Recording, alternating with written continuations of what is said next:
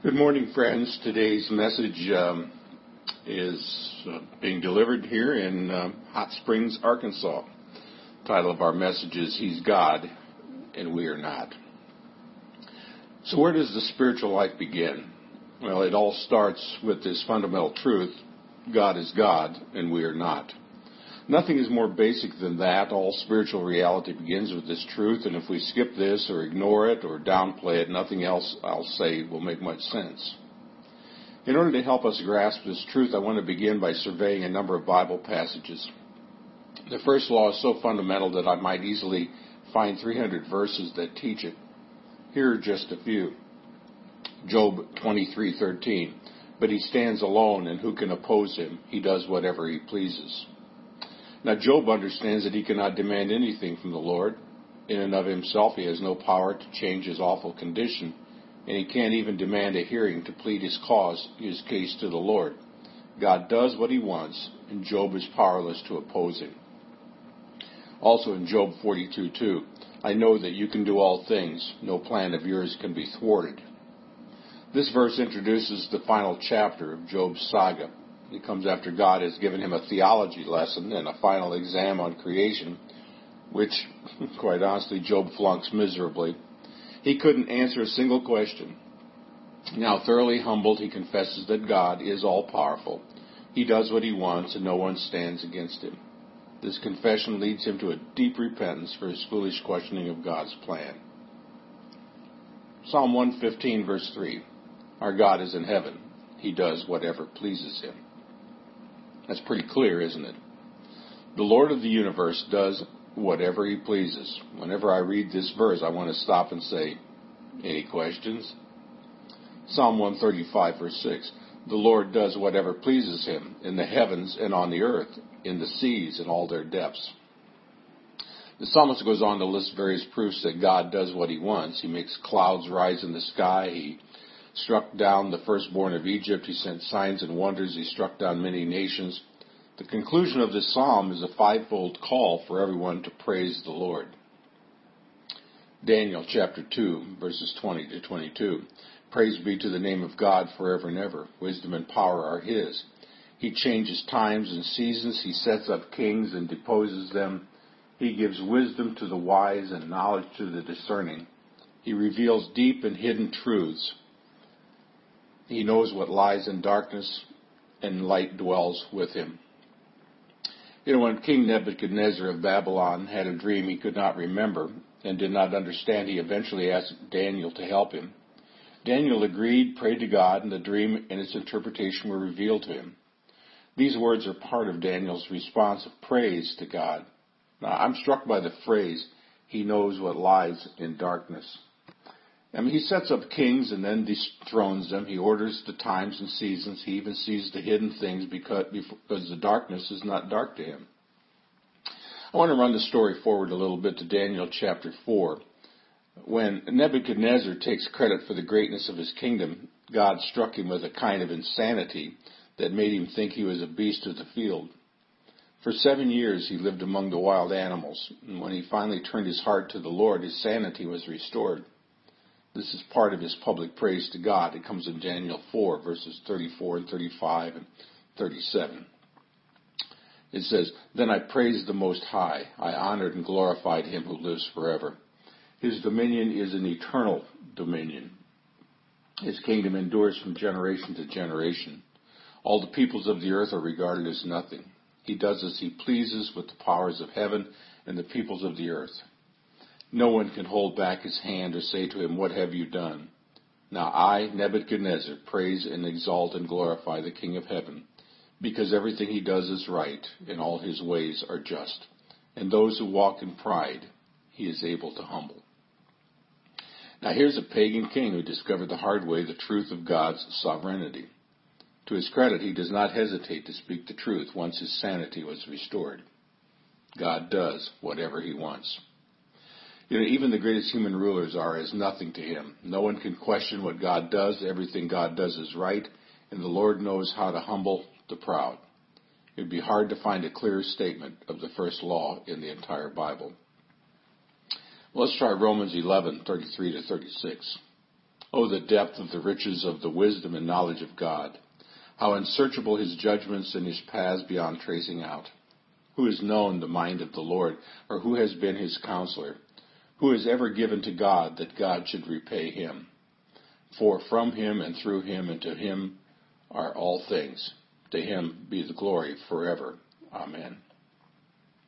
This wonderful doxology comes at the end of Paul's presentation of the gospel as God's answer to man's sin and his presentation of God's future plans for Israel.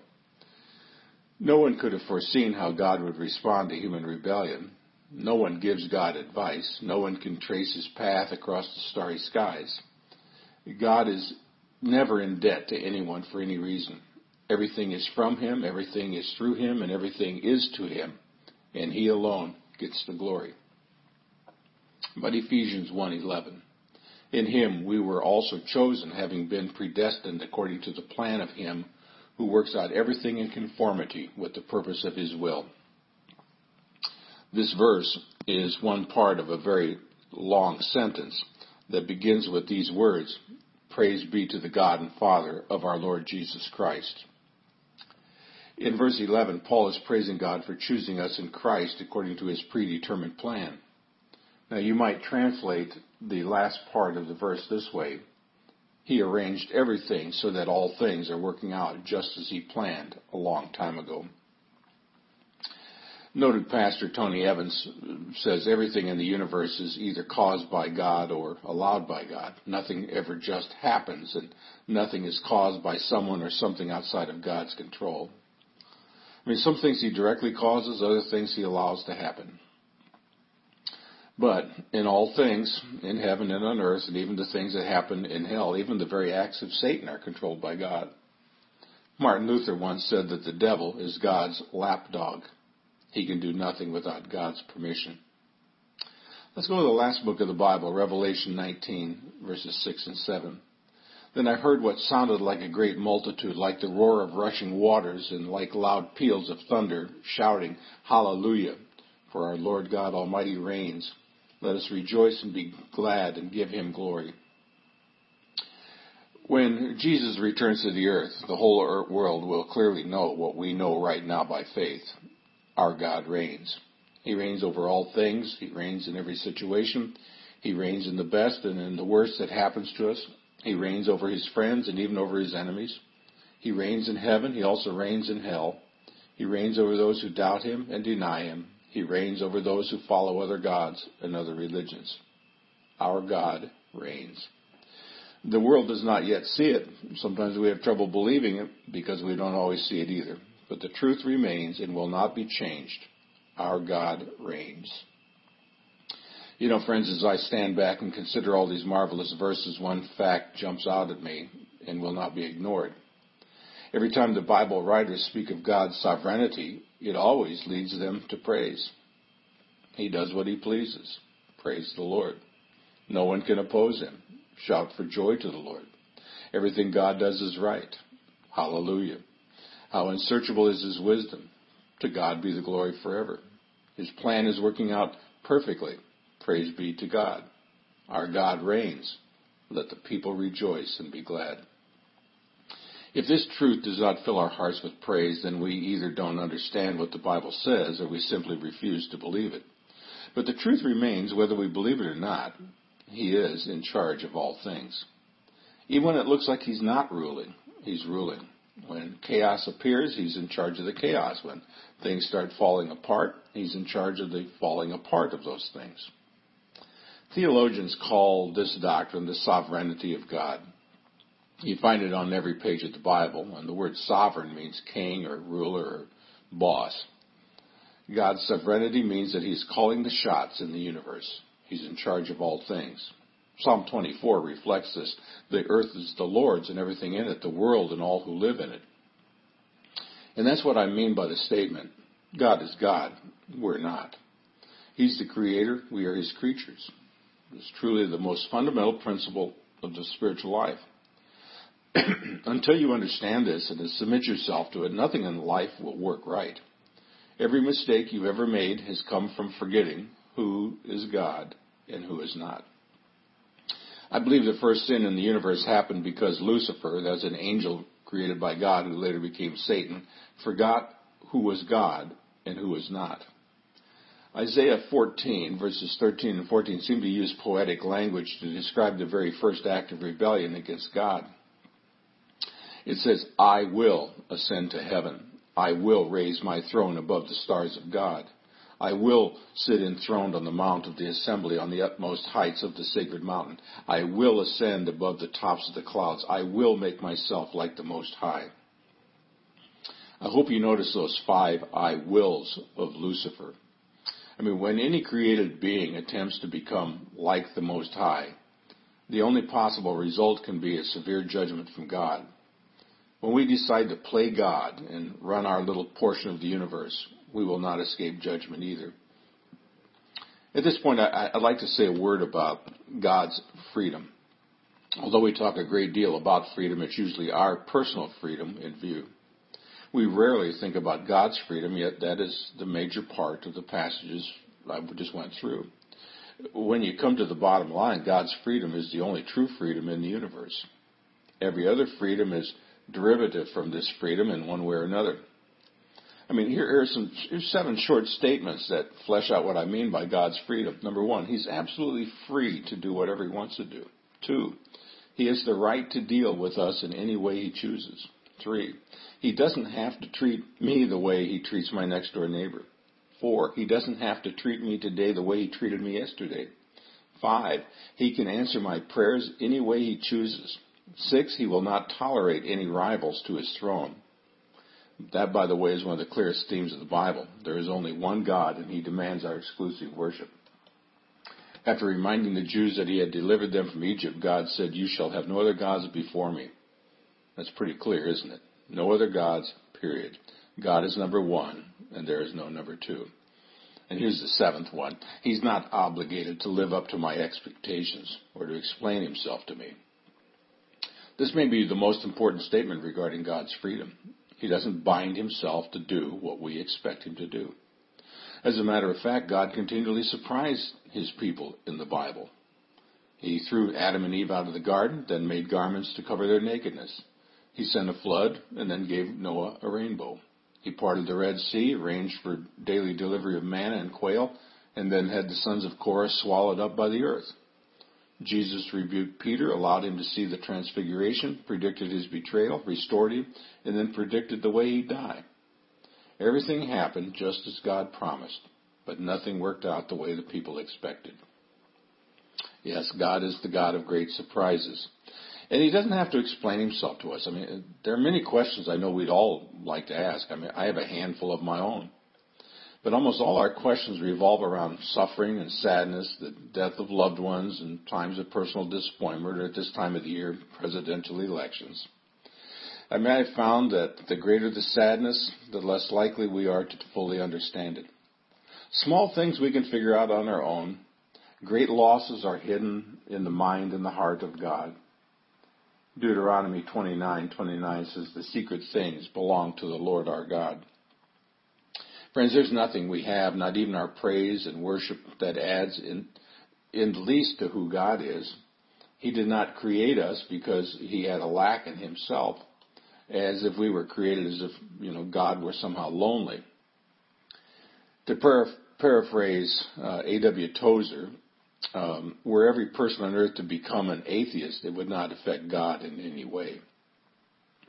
Well, the belief or disbelief of the human race cannot change the reality of who God is. To believe in Him adds nothing to His perfection. To doubt Him takes nothing away. He rules all things, everywhere, at all times. Nothing escapes His notice. Nothing is beyond His control. He is beyond time and space, and yet He controls them both. As preacher Ravi Zacharias said, time is the brush with which God paints his story on the canvas of human history. Eternity is the perspective from which we view the painting. Yes, friends, this is our God. And as we ponder God, we eventually are led to the very humbling truth, one that is not mentioned often and is hardly believed when it is taught. And that is this God does not need us for anything. If any concept flies in the face of contemporary American Christianity, this is it. Down deep inside, most of us want to feel that we are important and necessary. And we like to think that God must have needed us, or else why would He have created us? In the absolute sense, God doesn't need anything or anyone. He doesn't create us because He was lonely, and He didn't save us because heaven was empty. He does not need our worship or our obedience or our missionary service or our prayers or anything else we do in order to be God. There is no lack of any kind with Him. This is a very humbling and for some people a very frustrating truth. But ask yourself this question, do you really think God can't get along without you? I mean, what if your entire church just disappeared, you know, poof, just like that? I mean, what if they had never existed? Do you think the universe depends on you or that church for survival? Well, hardly. When the Pharisees told Jesus to rebuke his cheering disciples as he entered Jerusalem for the final time, Jesus replied, If they keep quiet, the stones will cry out. You see, if he wants to, God can raise the trees to clap their hands and the mountains to sing out his praises. He can make the rocks sing his praises too if he wants to. That God created us is an act of his sovereign will. That we are saved is a miracle of his sovereign grace. That he accepts our worship and rewards our obedience is a miracle of sovereign love. Now, I recognize that there is much more we need to know about who God is than I, I could say in just a short period of time. I mean, the Bible is filled with rich truth about our Heavenly Father. As we move through and talk, we're going to talk more in, the weeks ahead, I think, about His mercy and grace. However, it's crucial that we get ourselves firmly grounded in the truth of God's absolute, unquestioned, total, totally free sovereignty. Several years ago, while attending a, an evening worship service at Angola Prison in Louisiana, I heard an inmate pastor say, actually he shouted this over and over, God do what he want to do. Well, that's terrible grammar, but excellent theology. God does exactly as he pleases all the time, everywhere, in every situation. In all parts of the universe, always has, always will. In a profound, profound sense, his ultimate will is always being done. He's God. That's the way it has to be. As I've, I've, I've pondered this truth of God's freedom, many applications come to mind. Properly understood, it ought to lead us to a calm confidence in God, even in the midst of unspeakable tragedy. And it should make us bold in our witness and strong in our prayers. And if we believe this, we will find the strength to persevere over the long haul, knowing that even our foolish mistakes cannot cancel God's plan for us. All of that is true, but it does not seem to t- touch the core issue. There's a fundamental choice that each of us must make each and every day. It goes something like this. We can reject this first law and decide to fight against it, but that rebellion leads inevitably to anger, bitterness, despair, and finally to a hardened heart. So these seem to be our choices rejection and anger, or submission and praise. The paradox, however, is this people who rebel against God usually do so in the name of freedom. They want the freedom to go their own way and follow their own desires, to do what they want, when they want, with anyone they choose to do it with. Ironically, this kind of freedom leads only to slavery. They end up enslaved to sin, chained to addictive behaviors, locked in the prison house of unrelenting guilt and shame. I mean, there's no freedom in rebelling against God, there's only slavery. But when we submit ourselves to our Heavenly Father, when we finally say, Lord, you are God and I am not, when we bow before Him through our tears if necessary, then and only then do we discover true freedom. This is what Jesus meant when He said in John 8:32, "You will know the truth, and the truth will set you free. Those whom the Son sets free are free indeed." Our basic problem is that we have allowed God to be everywhere but on His throne. I mean, no wonder we're unhappy and frustrated and unfulfilled. No wonder life doesn't work right. How much better to say, like the psalmist, Come, let us bow down in worship. Let us kneel before the Lord our Maker. Friends, there's, there's coming a day when every knee will bow and every tongue will confess that Jesus Christ is Lord to the glory of God the Father. Now, if that day is coming, then why not get a head start and bow your knee and confess that God is God and Jesus is your Lord? And here's the good news if you really mean it, then you can take a deep breath and go and rip that big G off your sweatshirt. You don't have to be God anymore. Let God be God, and all will be well. Perhaps some of us need to say, Oh God, you win. The battle is over. I'm going to stop fighting you. If you need to say that, I'd say do it right now.